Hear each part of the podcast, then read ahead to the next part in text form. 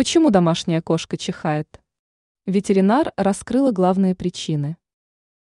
Ваша кошка неожиданно начала усиленно тереть нос и довольно часто чихать. Приглядитесь к питомцу повнимательней. Возможно, кошка нуждается как в вашем непосредственном участии, так и в визите к ветеринару.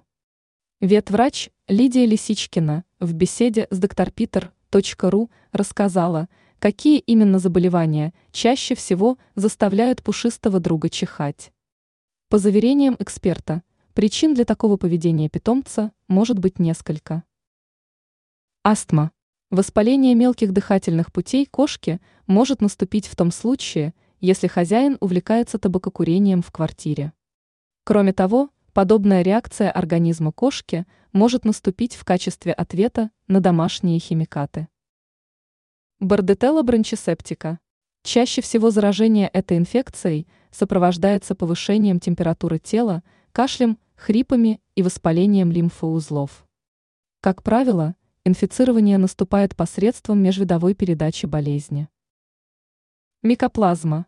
Заразиться данной болезнью питомец может в том случае, если ему разрешено покидать пределы квартиры, так как возбудитель обитает в почве, воде, земле и на растениях.